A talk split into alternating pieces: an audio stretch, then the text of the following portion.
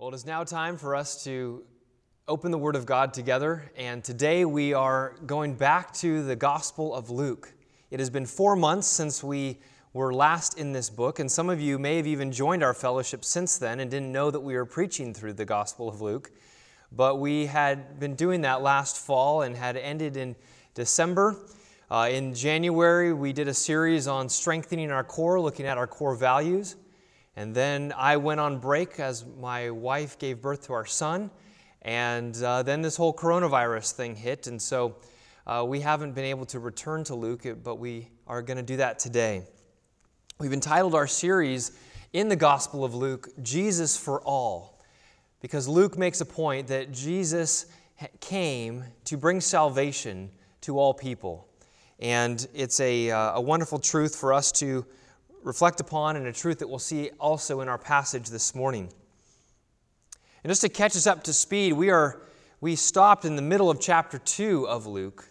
But in the opening chapters, in chapter 1 and the first part of chapter 2, uh, Luke has done, uh, tried to show how Jesus' arrival from heaven was special in every way. And it wasn't just that his birth was special, although it was, but there were so many events surrounding his birth that made uh, Jesus himself and his arrival special, special in a way that showed that the child born in Bethlehem was the Son of God, the Messiah for Israel and for the world.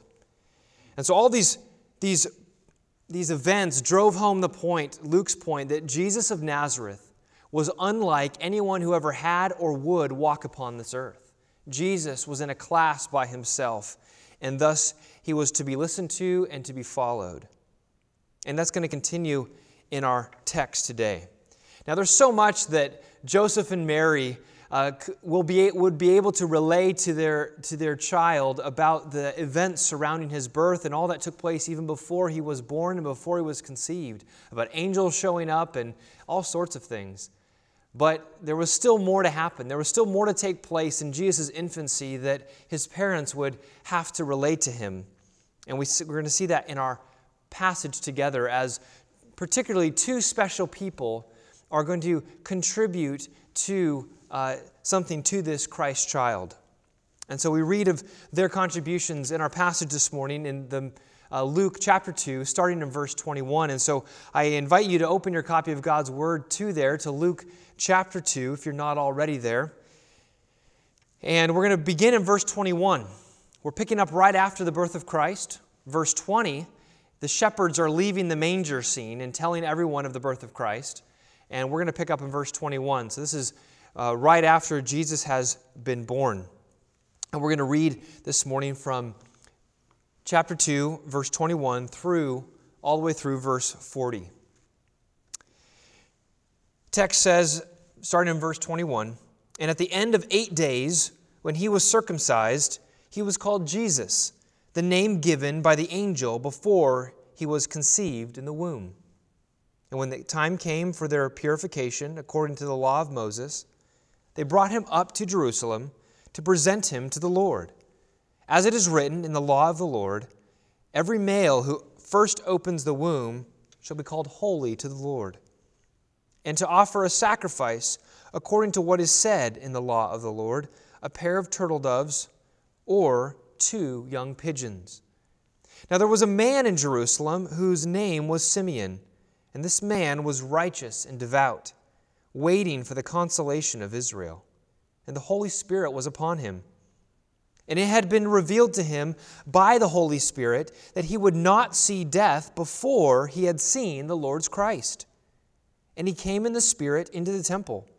And when the parents brought in the child Jesus to do for him according to the custom of the law, he took him up in his arms and blessed God and said, Lord, now you are letting your servant depart in peace, according to your word.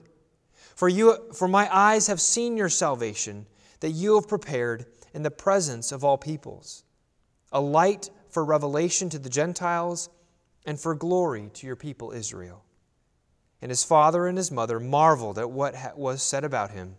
And Simeon blessed them and said to Mary his mother, Behold, this child is appointed for the fall and rising of many in Israel, and for a sign that is opposed. And a sword will pierce through your own soul also, so that thoughts from many hearts will be revealed. And there was a prophetess, Anna, the daughter of Phanuel the, of the tribe of Asher. She was advanced in years, having lived with her husband seven years from when she was a virgin, and then as a widow until she was 84 she did not depart from the temple, worshiping with fasting and prayer night and day. And coming up at that very hour, she began to give thanks to God and to speak of him to all who were waiting for the redemption of Jerusalem. And when they had performed everything according to the law of the Lord, they returned into Galilee to their own town of Nazareth. And the child grew and became strong, filled with wisdom and the favor of God was upon him. Now we see in this passage Mary and Joseph perform rituals that are required by law. And as they're coming to the temple to do that, they are intercepted by two dear saints who rejoice at the sight of the Christ child.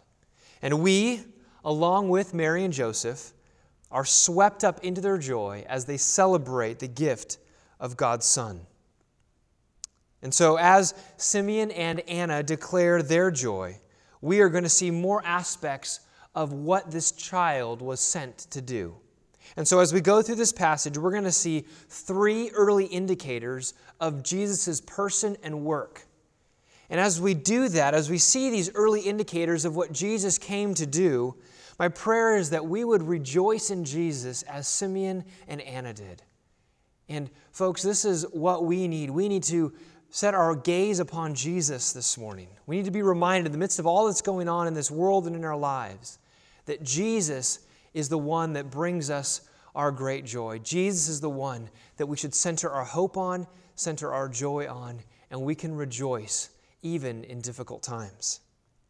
So let's, let's try to be swept up into the joy of Simeon and Anna this morning as we look at these three early indicators of Jesus' work, life, and work. The first early indicator that we get from this passage about what Jesus was about and what he came to do is that number one, he was a man under the law. He was a man under the law. Now, this might not seem like a significant point, but I hope to prove that otherwise as we go through this. Now, this, this point that he was a man under the law, we're going to see in verses 21 through 24, as well as through, in verses 39 and 40. So the, the first verses of our passage, the last verses of our passage, and I'll explain why as we go through it. In these verses, we see some ordinary events in the life of a newborn Jewish boy in the first century. But we also see a godly couple obeying the law. We see Mary and Joseph doing exactly as they were told, doing exactly as the law prescribes. In fact, the law is mentioned five times in this passage. And so the law of the Lord, or it's, it's called the law of Moses, or just the law, that this is a significant theme for Luke in this passage, that he wants to get across the point that these things were done according to the law. And Mary and Joseph are not super saints. They uh, did not do anything that was above or beyond, and they, uh, their obedience that we see in this passage is simply reason to give thanks to God, and because it is by His grace that they were obedient to these things. So, he was a man, Jesus was a man under the law, and we see that first in that he was circumcised. Look at verse 21. At the end of eight days, when he was circumcised, he was called Jesus. Now, this was according to the law. This was uh, God first gave this to Abraham back in Genesis 17 that all sons and descendants of Abraham were to be circumcised on the eighth day. This was reiterated in Leviticus chapter 12, verse 3. And so, uh, faithful Israelites circumcised their sons on the eighth day. Jesus was no different. And so, here he is identifying with the covenant people of God, he is one of them. He's now connected to the Abrahamic covenant, which is now being remembered as Mary in, in chapter 1, verses 54 and 55, uh, talks about how the Abrahamic covenant, the promises given to Abraham, are being remembered now. And Jesus is stepping in line with that. And so his circumcision is important to show that he is under the law. Secondly, he was named.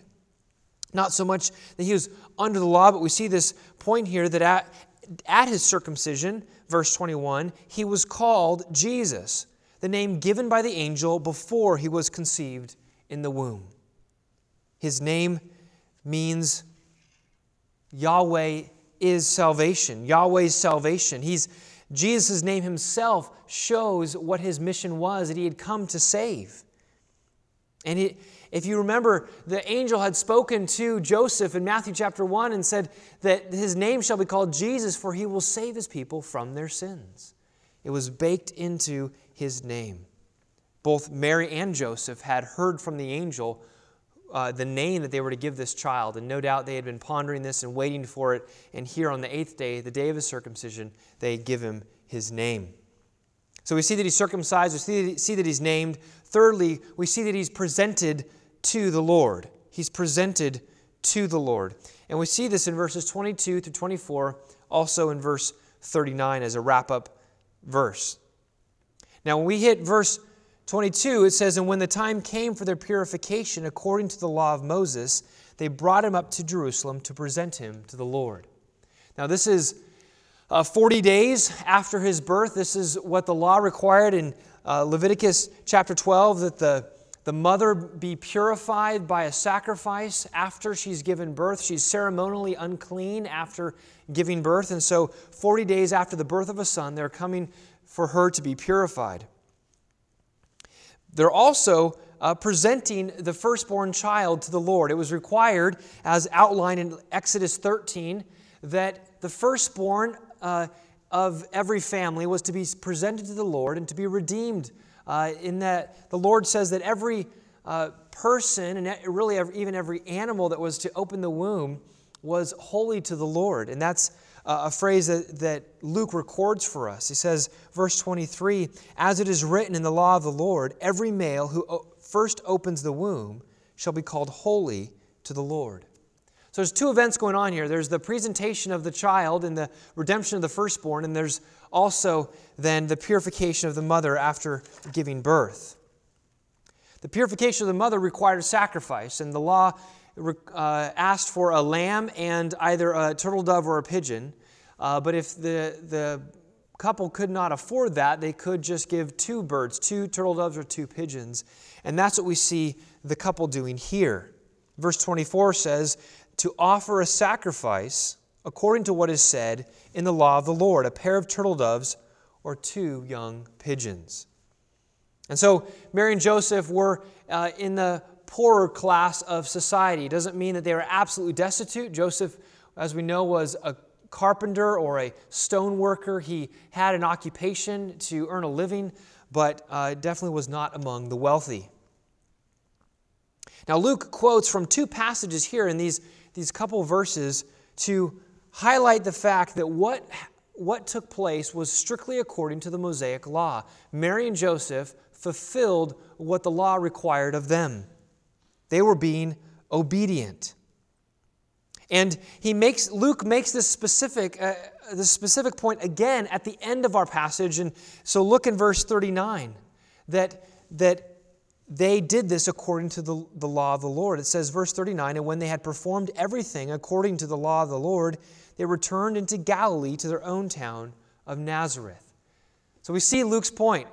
They went to the temple to do this according to the law, and they're intercepted by some people. Some amazing things happens that, happens that we'll look at. But then he wraps up to make sure that the point goes home that they did exactly as the law required. Now, I want to also note, since we're in verse 39, that the text says that after all of this presentation at the temple, that they went back to Nazareth. The child was born in Bethlehem. After uh, that time uh, of 40 days, they then went up to Jerusalem, a, a four mile uh, a journey up to Jerusalem to present, be presented at the temple. And then Luke simply says they went to Nazareth. Now, if we put the Gospels together, Matthew and Luke, we know that they probably went back to Bethlehem for a time. And then there was the whole visit of the Magi. And then there was the warning of the angel that they need to flee to Egypt. Then they came back to Israel, and then they went to Nazareth. Now, Luke uh, doesn't record all that because it doesn't fit with uh, his purpose for what he was doing in writing his gospel. But uh, eventually they went, made it back to Nazareth, and that's what Luke records. The fourth point that we are seeing here that, that Jesus was a man under the law is, is that he grew strong in the Lord. We see in verse 40. He grew strong in the Lord. Verse 40 says, And the child grew and became strong, filled with wisdom, and the favor of God was upon him. Again, we're saying that Jesus was a man under the law. He was born into a devout Jewish family.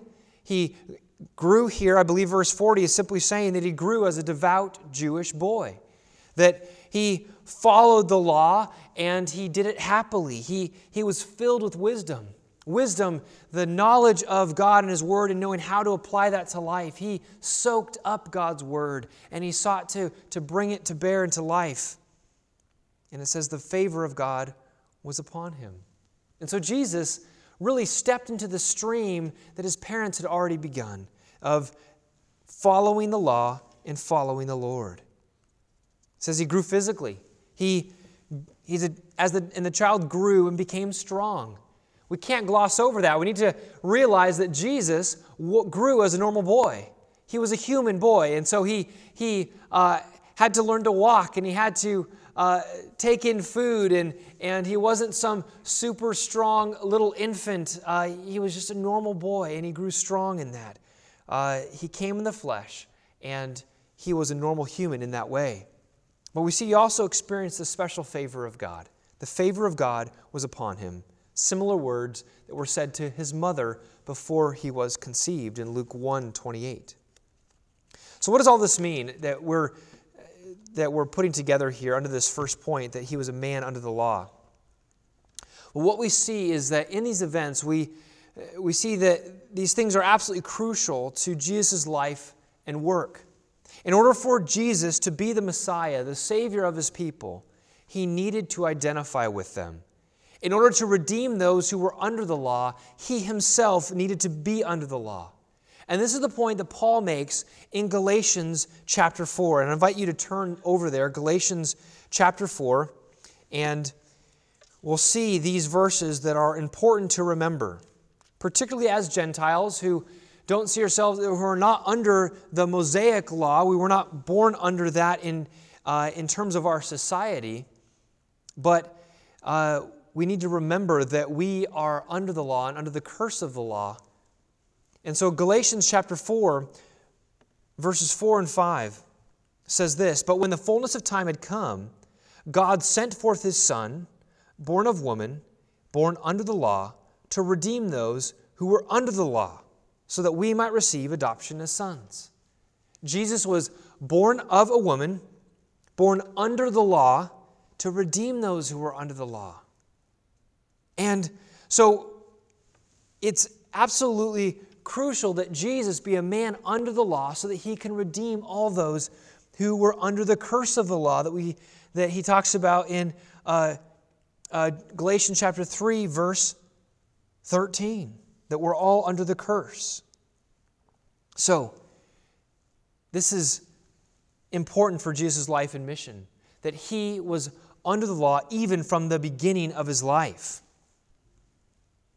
One scholar put it this way, particularly relating to Jesus' circumcision. You go, how does Jesus' circumcision play into the significance of who he is and what he came on earth to do? Listen to this. He says, Jesus' circumcision is foundational to the most extraordinary event in history the sacrifice on the cross.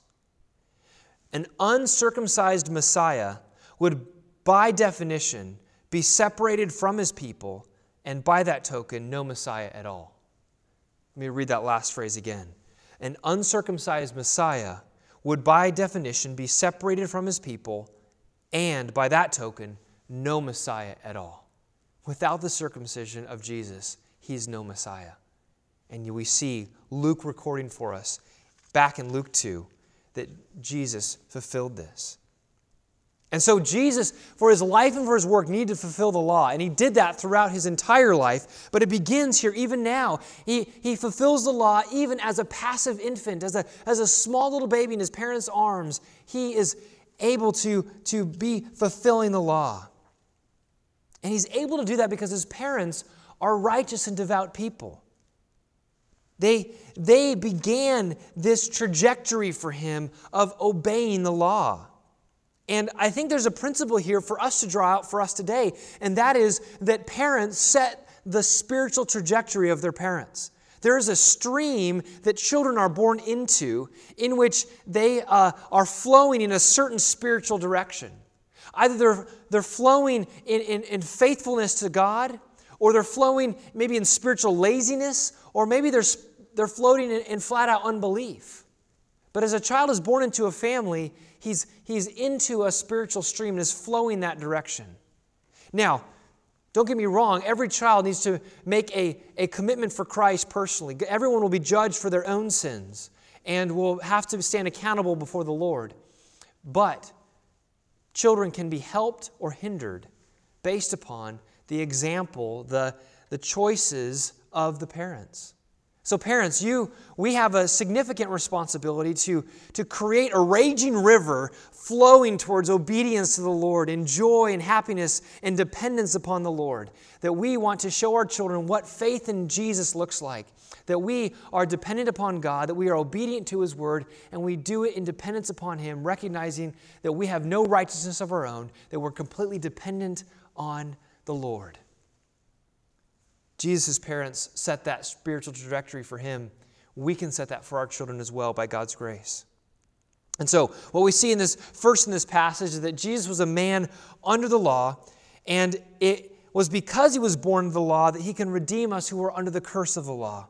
And because he was under the law, he could be our Savior. So, we first celebrate Jesus because he was born in the law and could be our Messiah. Secondly, second thing we see in this passage is that he would save Israel and the nations. The, the second early indicator of his life and work here, even as he's an infant here, is that he would save Israel and the nations. And this is going to cover the bulk of the verses for us this morning from verse 25 to 32, and then also 36 through 38. And it's here in this passage that we're going to meet two special people, Simeon and Anna. And it's in their responses to the Christ child that we're going to see this nature of the salvation that Jesus will bring. Now, Simeon and Anna, two people that we only know about because of this passage here. We know nothing else about them, they're not mentioned anywhere else in Scripture. Anna, verse 36 says that she's a prophetess and she's a daughter of Phanuel of the tribe of Asher, one of the ten northern tribes. We also learn in, uh, that she is advanced in years, that she is, uh, had, is now a widow, and she's 84 years old. In contrast, we don't know Simeon's age, we don't know his ancestry, and we don't know his role or occupation. We know that Anna was a prophetess, we don't know anything about Simeon. But because of the words that he speaks, and he gives some prophecy about the Christ child, that it shows him to be some prophet of some sort. Whether this is the only prophecy he ever gave, or whether he was a, a prophet giving uh, other words, we don't know. He's probably advanced in years, probably old like Anna, but the text doesn't say that. Uh, we deduce that because in verse 29, he says, Lord, now you are letting your servant depart in peace. He's saying, You can let me die, you can let me pass from this earth. And that seems to be the declaration of a man who's lived a full life, and, and yet we don't know if that's the case. He could be middle aged or young. We don't know. We know Anna was married, she's now a widow, but we don't know anything about Simeon's marital status or his family.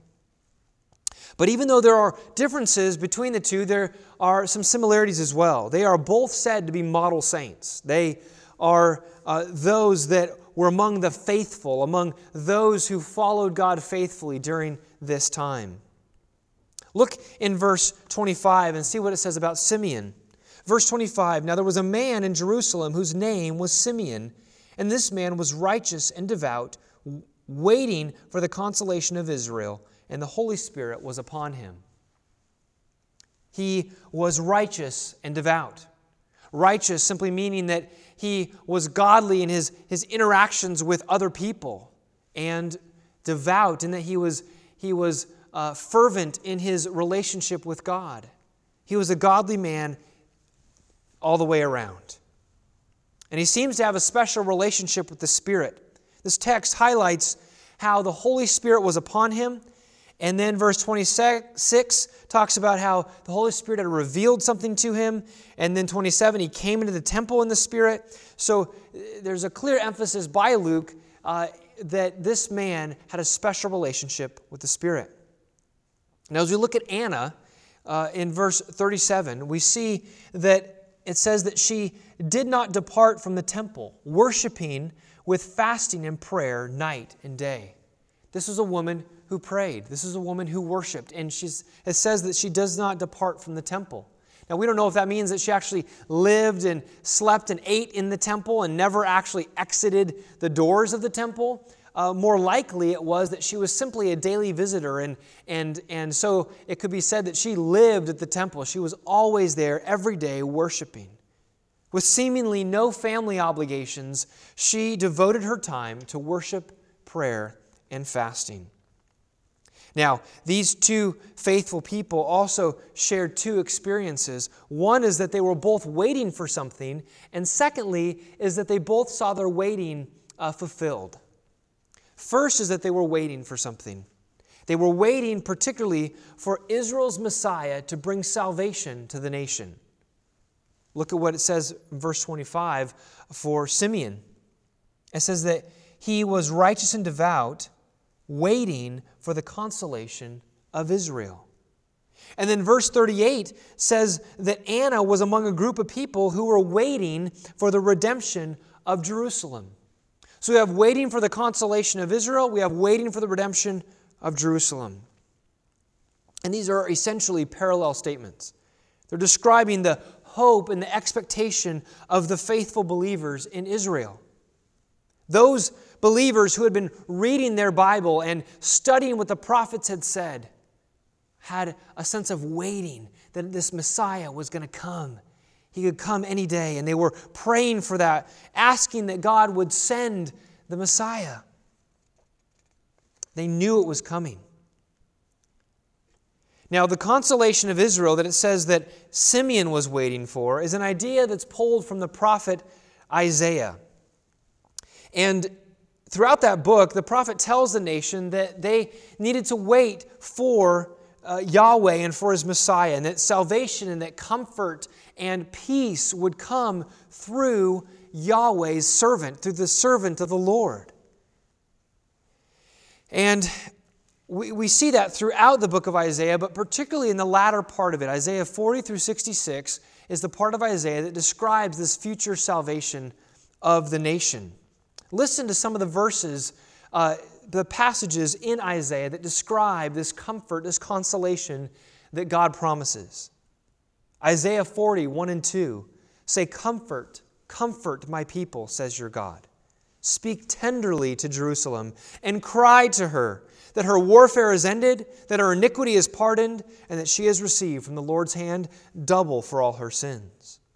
Or Isaiah 49, 13. Sing for joy, O heavens, and exult, O earth. Break forth, O mountains, into singing. For the Lord has comforted his people and will have compassion on his afflicted. Or Isaiah 51, verse 3 For the Lord comforts Zion. He comforts all her waste places and makes her wilderness like Eden, her desert like the garden of Yahweh. Joy and gladness will be found in her, thanksgiving and the voice of song. Simeon was waiting for this time when comfort will be said to the people of God, when the wilderness will be made like Eden, and joy and gladness will be found in her. And all of this would come through the servant of the Lord, who we know is Jesus. So it was natural for Simeon to be looking for the consolation and, and comfort promised in the Bible. On top of this, in verse 26, it says that the Spirit had revealed to him that he would not see death before he would see the Lord's Christ. So not only was he reading his Bible and knowing that he could expect to see the Messiah, and he was waiting for that, but he had a special revelation from the Spirit to know that, that he would not die until he would see the Messiah. Now, I don't know if he shared that truth with anybody. I would think that if the Spirit revealed that to me, that if I was in Israel at this time, I would want to be telling people and say, listen, folks, I'm not going to die until I see the Messiah, which means the Messiah is coming in our lifetime.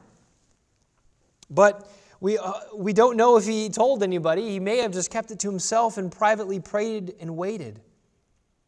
But he was waiting with eager expectation, knowing that at some point he would see the Messiah. What joy must have filled his heart.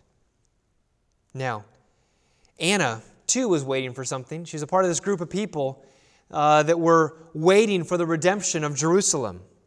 Jerusalem, being the capital city, therefore represented the entire nation. Much like today, we speak of Washington, D.C., representing the United States, or London representing Great Britain. She's looking for the redemption of Israel, the redemption of the nation. This is similar to Joseph of Arimathea, the man who would put Jesus in a tomb. It says in Luke 23 that he was waiting for the kingdom of God. Or the disciples on the road to Emmaus in, in Luke 24, it says that they had hoped that Jesus would redeem Israel. They all knew that this was going to happen through the Messiah, and when Jesus presented himself as such, they were waiting for that. And so, all this waiting focused on the Redeemer, focused on the time of blessing that that Redeemer would bring. But not only did both these saints, not only were they both waiting for something, really waiting for the same thing, but they both saw their waiting fulfilled. Now, Joseph and Mary were bringing the child into the temple. They were, they were uh, ready to fulfill the law as they had come there to do when they were um, intercepted first by Simeon. Verse 27 says that Simeon came in the Spirit into the temple, and when the parents brought in the child Jesus to do for him according to the custom of the law, he took him up in his arms. So somehow the Spirit had revealed to Simeon to go into the temple, and once he was there, to identify who was the parents and who was the child of this Messiah. And verse 28 says he walks up to them and he picks up the child. Now, I don't know if he said anything before he picked up the child, but I have to say that if I were, I were Joseph and there with my wife Mary and, and some stranger in the temple came and picked up my child, I would be a little concerned. But then again, we've got to remember that Joseph and Mary have seen a lot of strange things. They've, they've seen a lot of strange people say some things about their child, including shepherds showing up in uh, around the manger. So, uh, no doubt they wouldn't have been surprised, and they uh, were just about to see again God showing how special this child was. And with this, Simeon launches into a prophecy concerning this Christ child what we have recorded for us in verses 29 through 32. In this prophecy, we, it's composed of three couplets. Couplets simply meaning uh, a composition of two lines. And so there's, there's three sets of two lines in this prophecy. And it's here that we get some specific uh, declaration about who Jesus is, about what he came to do, and particularly in the point that we're talking about here, just to, uh, to, to remind you, is that he would save Israel and the nations. And here we see that particularly expressed. Now, the first set of two lines is in verse 29. And this couplet centers on thanksgiving to the Lord for fulfilling his promise to Simeon. It's a, it's a, it's a couplet of, of personal gratitude to the Lord. He says, Lord, now you are letting your servant depart in peace according to your word. This praise is offered to the Lord or Master. It, trans, the word Lord translates the, the Greek word not kurios as is typical, but is despotes from which we get the word despot. And it communicates Simeon's recognition of God's ultimate sovereignty. God is the one in charge, and he has total sovereign control. He calls him the despotes, the Lord, the master. But notice also what he calls himself. He says, Now you are letting your servant depart in peace. Simeon is, calls himself a slave, a doulos. He is completely surrendered. He is, he is at the, the lowest uh, point of subjugation. He is a slave, and the Lord is the highest point of authority. He is the master. And Simeon is happily in that position. But notice he says, now. He begins his phrase, Lord, now you are letting. That now is significant. He's saying, I have now everything can change. Now I can die. Saying, letting your servant depart in peace is a euphemism for, for passing away, for, for departing from this world. But now he can do that. Why? Why is now significant? Because God has fulfilled his word according to your word. God promised it and God fulfilled it. And friends, God always fulfills his promises. God always makes good on his word. Simeon is yet another example of that. Simeon's praise is fueled by the fact that God fulfilled his word. God promised and God answered. It came to pass. So, this first part of the prophecy, Simeon's rejoicing in what God has done for him. The second couplet, verses 30 and 31, is this, this couplet centers on Simeon's thanksgiving for the salvation that has come. He's now going to branch out out of his own experience and talk about the salvation that's come. He says, verse 30, For my eyes have seen your salvation that you have prepared in the presence of all peoples.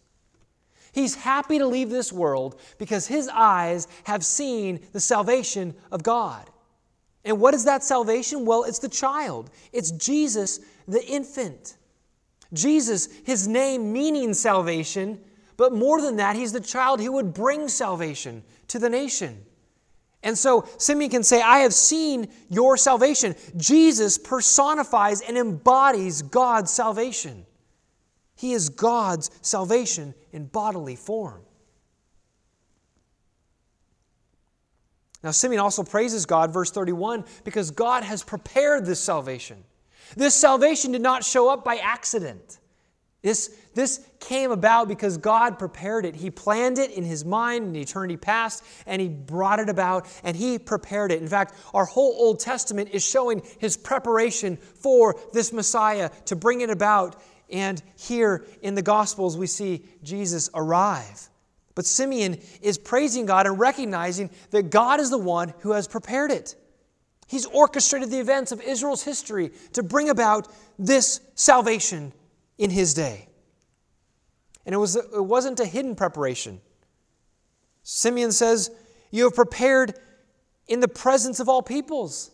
That is before the nations, is before the watching world that this has come about. Now, the third and final couplet in verse 32 centers on Simeon's thanksgiving for the universal implications of salvation. He mentions that he's seen God's salvation here in bodily form, but now he's going to talk about the, the universal implications of this salvation. Now, look in verse 32. He says that this salvation is a light for revelation to the Gentiles and for glory to your people Israel. It's light light that shines to both Gentiles and Jews. It shines to, to the nations and to Israel. This light then is further described as revelation for Gentiles and glory for people for the people Israel. So light is a term that covers both all peoples, but then specifically revelation for Gentiles and glory for Israel. As we already saw in chapter 1, Zechariah described the arrival of Jesus as sunrise that is, that is bringing a sunrise that is coming that is bringing light to the people who sit in darkness. So, this correlation with the coming of Jesus as light has already been seen in our text. But Simeon continues to describe it that way. And here really is the first declaration, here in verse 32, that the salvation that comes through Jesus was intended not just for Israel, but also for the nations, also for Gentiles. All the, that we've seen before this have been Mary's uh, celebration of what God has done for her, Zachariah's celebration of what he's going to do through his son John and, and through Jesus, and the, the angel's declaration and the shepherd's celebration. All these things were very Israel centric. They were looking at what God was doing for his people Israel, and that is certainly the case as we're going to see. But here is a, uh, the first indication that that light is going to spill beyond the borders of Israel. It's going to the nations. And remember that this was God's plan all along. In the Abrahamic covenant in Genesis chapter 12, God promises to bless Abraham. But it is through that blessing to Abraham that blessing was also going to flow to the entire world. That through Abraham and through his descendants, all the families of the earth would be blessed. And so, how are all those families going to be blessed through Abraham? Well, it comes through Abraham's descendant, the Messiah. And there's many passages that make this explicit that through Israel the nations would be blessed. Isaiah 49 verse 6, Isaiah 60 verses 1 through 3 in particular. And so Jesus as light brings salvation to all mankind, illuminating them in God's way. Jesus will be the way, the truth, and the life, and no one comes to the Father but through him. But he's the light of the world that will shine into all the dark reaches of the world. But even though salvation goes to the Gentiles, there's a special relationship with Israel. It says that this light is for glory to your people Israel. It's light for it's or it's glory for the people Israel. Glory is, is, is showing this special uh, relationship. There's, this light has a certain weight to it that is unique to Israel. They, have, they play a special role in God's plan. And the salvation will be, this salvation will be glory to Israel. Simeon's seeing that through Jesus, Israel will be saved and Israel will be vindicated. They will finally be victorious. They will finally be in that place of victory. And Simeon rejoices in this. But Simeon's not the only one who rejoices in the Christ child. As we said, Anna and Simeon both are waiting for the same thing, and they both see their waiting fulfilled. We've seen Simeon's waiting fulfilled here in these verses, but let's see Anna's waiting fulfilled in verse 38. It says that she, coming up at the very hour, began to give thanks to God and to speak of him to all who were waiting for the redemption of Jerusalem. Now, we don't know if she overheard Simeon's prophecy, if she was standing there while Simeon was speaking and was be able to see all that transpired with that couple, or if she simply came up, saw the child, and knew who it was. I, I, I tend to think that she overheard Simeon, so she knew that this was the Messiah. She, it was indicated to her, and she sees it, and then she goes off. She goes off giving thanks to God and speaking to, to others around her, evangelizing about the fact that the good news that this, this Messiah has come. And so she just begins celebrating. Now, what does all this mean? This, this second indicator, early indicator of Jesus' life and mission, that he would save Israel and the nations, what does that mean for us?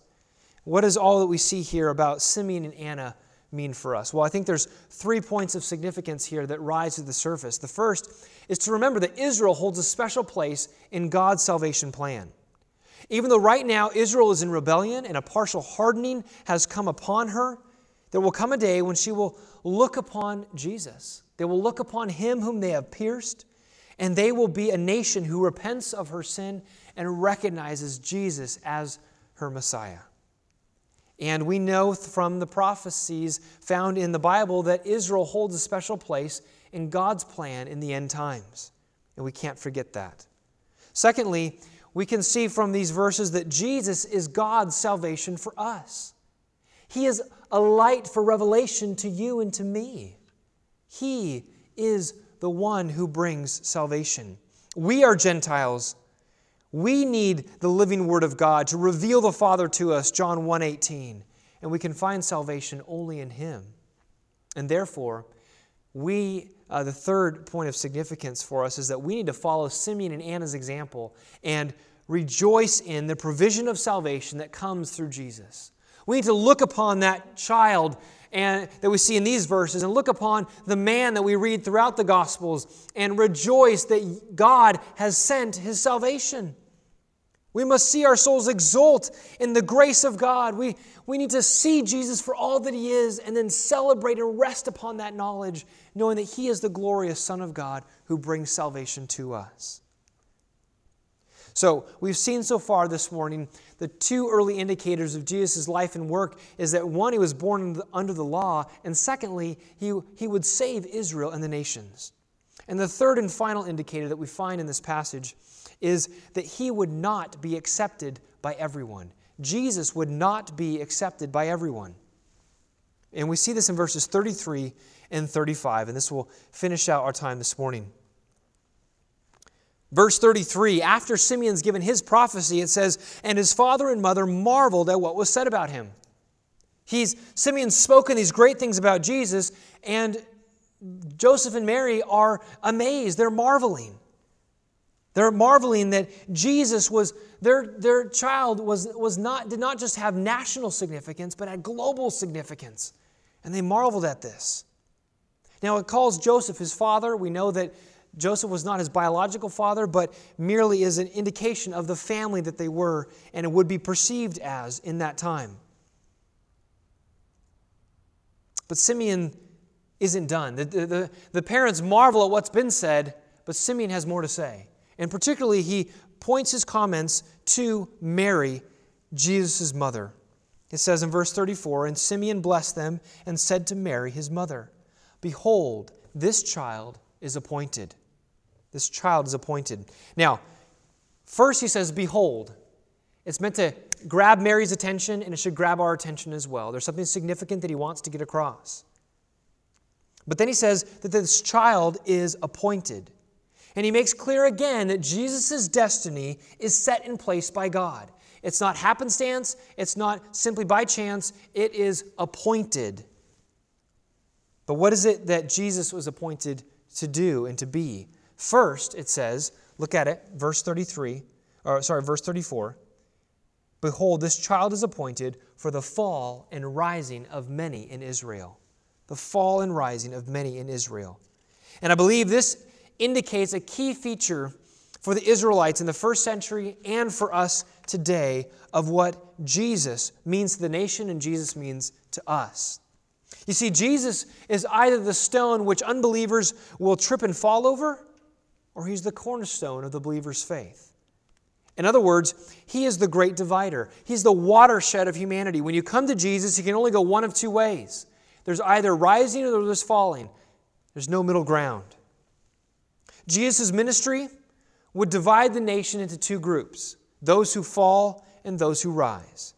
There will be those who believe and receive Jesus, and there will be those who disbelieve and put Jesus on a cross.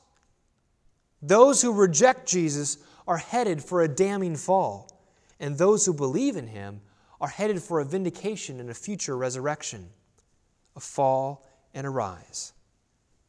The second thing he's appointed for is um, look at it in verse 34, the end, and for a sign that is opposed. For a sign that is opposed. Jesus was to be a sign, a sign that pointed to God the Father, pointed to the living God. But he would be a sign that would be spoken against, a sign that would, that would be opposed.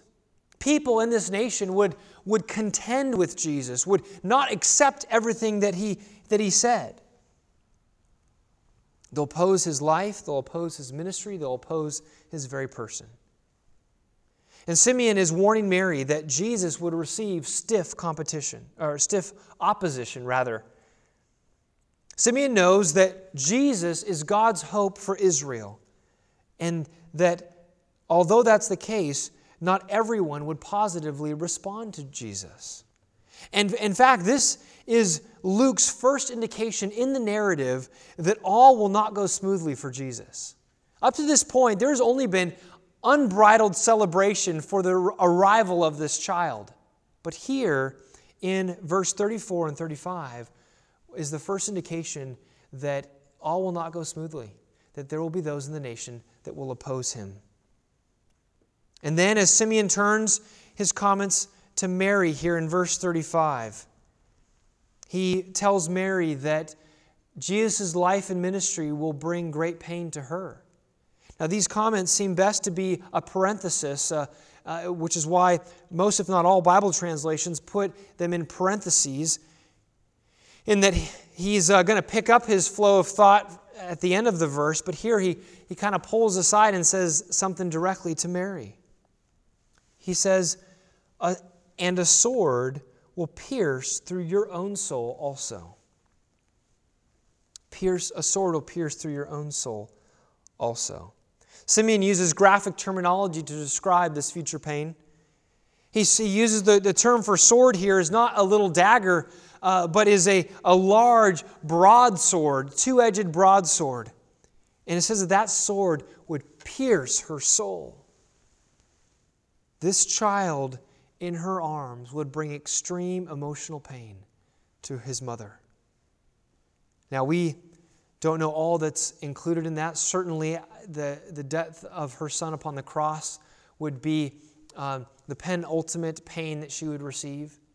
But I think even leading up to that, this sense that this child is not like any other son and is, is setting off to do his ministry in a way that is unique and, and uh, will be pulling away from Mary that would be difficult to endure. In fact, the, the next uh, passage in this text in Luke 2 is the story of Jesus at age 12 being left in the temple. And you can, ex- you can experience some or sense some frustration in the text as Mary and Joseph are looking for Jesus and they find him in the temple and they're like, What are you doing? And they realize that Jesus has a different mission, and which means he's a different kind of son, and that's difficult to swallow. But Simeon brings his predictive statement here to a close by saying, look at it in the end of verse 35. Jesus is going to be appointed for these things so that thoughts from many hearts may be revealed. Thoughts from many hearts may be revealed.